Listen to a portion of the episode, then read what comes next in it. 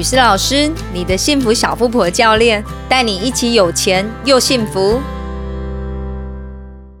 如果那时候你就签了字，我们两个可能也没办法生第三个孩子。对，现在也没有办法在镜头面前跟大家分享了。是啊，那除了离婚这两个字不提，还有什么呢？还有，还有，还有。我觉得吵架它其实也是一种沟通，因为可能是彼此在意某一件事情，然后所以会有当下就是没有控制好的情绪。但是实际上就是如果真的有情绪起来，我还是会建议大家，其实你们要先能去了解，吵架它其实是一种沟通的方式，也是两个人在磨合。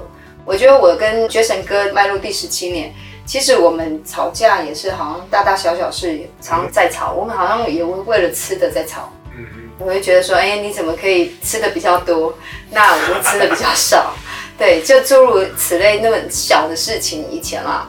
那我觉得都是在沟通，因为彼此从两个不同的家庭，然后去结成一个家庭，生活都在一起。其实有很多东西好好讲就可以了。呃，我觉得是这样子。吵架如果情绪太高亢的时候，就叫吵架；但是如果情绪比较心平气和，那就叫做沟通。所以说吵架，我觉得是一种沟通的方式，只不过我们不要挑起这个情绪，然后有情绪的时候再处理事情，我觉得这个结果绝对不会是好事。但是呢，适当的沟通是 OK 的。OK，好。毕竟你有你的想法，我有我的想法嘛。所以说这一部分后由这样的沟通方式，我觉得蛮重要。但是要把握几个关键点。撩起战火的这一位呢，你可能要去思考一下，为什么他会这么的生气？你去做一个理解的时候。其实会先有机会把那一个非常火的氛围先让它降下来，然后去针对事件讨论。那我觉得这个是很重要的，而不是去避开不吵架。我觉得面临很猛烈的炮火的时候呢，这个部分一定要保持住。谁叫我们是男生，对不对？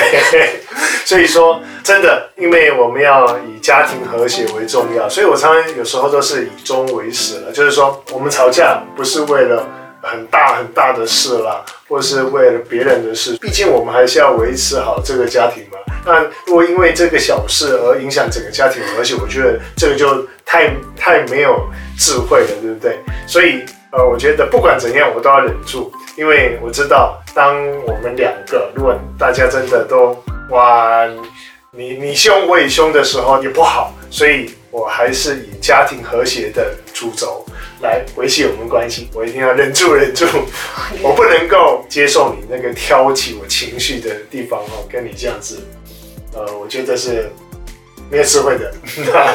OK，好，所以不是你反应慢，而是因为你其实是有智慧的在维持这一段关系。是的，OK，是的，好，OK。那原来是我错怪你了，因为很多时候我们说在家庭当中，一定可能有一个是会比较主动，那一个是比较被动。那其实这样是一个很好的搭配，我觉得，因为有些时候就是我们真的都停下来，当一个人是比较安静的时候，另外一个人就比较吵不起来。嗯，那吵不起来的时候，你就会比较恢复理智一点，那就会去思考，好像事情也没那么的严重。啊，好好讲就好。为什么情绪要这么的爆？所以当我觉得就是冷静之后，就会去针对事情，到底是要让这个事情是要怎么样的走向？我们重点是要解决事情，让这个事情如果未来在发生的时候是怎么样子可以做得更好，而不是真的是想要去怪罪另一半。彼此看彼此的优点。针对吵架的时候，真的就是一定要有人是守住，然后也就像薛神哥说到的。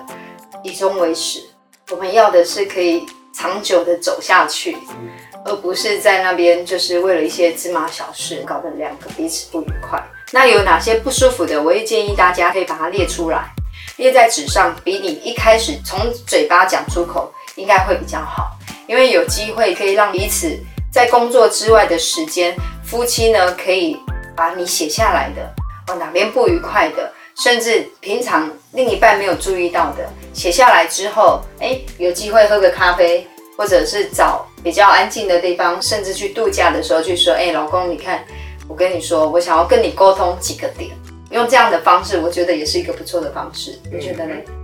很好哦，对，非常好的建议。那什么时候要带我再继续去喝咖啡？啊，目前还没有什么事要吵架的，所以说现在暂时不喝咖啡。好，OK，好。那总结就是呢，一定会吵架，如果没有吵架就不会是人了。呃，我觉得掌握三个重点，你就可以吵架。那我把吵架把它比喻成适当的沟通。第一点呢。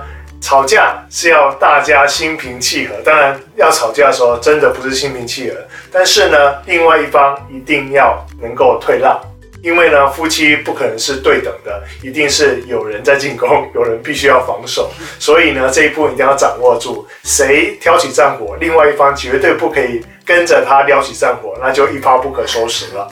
第二点呢，就是一次只谈一件事。我们针对这一次吵架或者是沟通的主题，我们 focus 在那边，不能够把过去翻旧账的事再牵扯出来。哇，那完蛋了，又一一发不可收拾了。第三点呢，就是如果真的。当下没有结果，也不要太当下就要那一个结果，那个答案就要对方回应。我们可以适当的等一两天之后，给彼此一点时间跟空间，大家比较理性的时候呢，我们再回过头来谈这件事。我想这就会有好的结果。总之，夫妻的相处我觉得很重要啊。夫妻不是消费关系，不是好像你付出一百块，你就要有对等的这个获得。夫妻应该是算伦理关系。所以这个伦理关系呢，就是没有计较谁付出的多，一定是有一方付出的比较多，或有一方在气的时候，有一方必须要忍住那个气。这个是夫妻能够长久的和谐的相处之道。这就是我归类的几个重点。总而言之，就是吵架是正常，但是要记得把握这几个重点。今天的分享就到这边，谢谢我们的志生哥来到我们的现场。那下一次还可以再邀请你吗？OK，谢谢大家。如果觉得呢，影片对你有帮助，那也请帮我按赞、分享，并且追踪我们的粉丝团。那今天的分享到这边，谢谢各位，拜拜，拜拜，拜拜。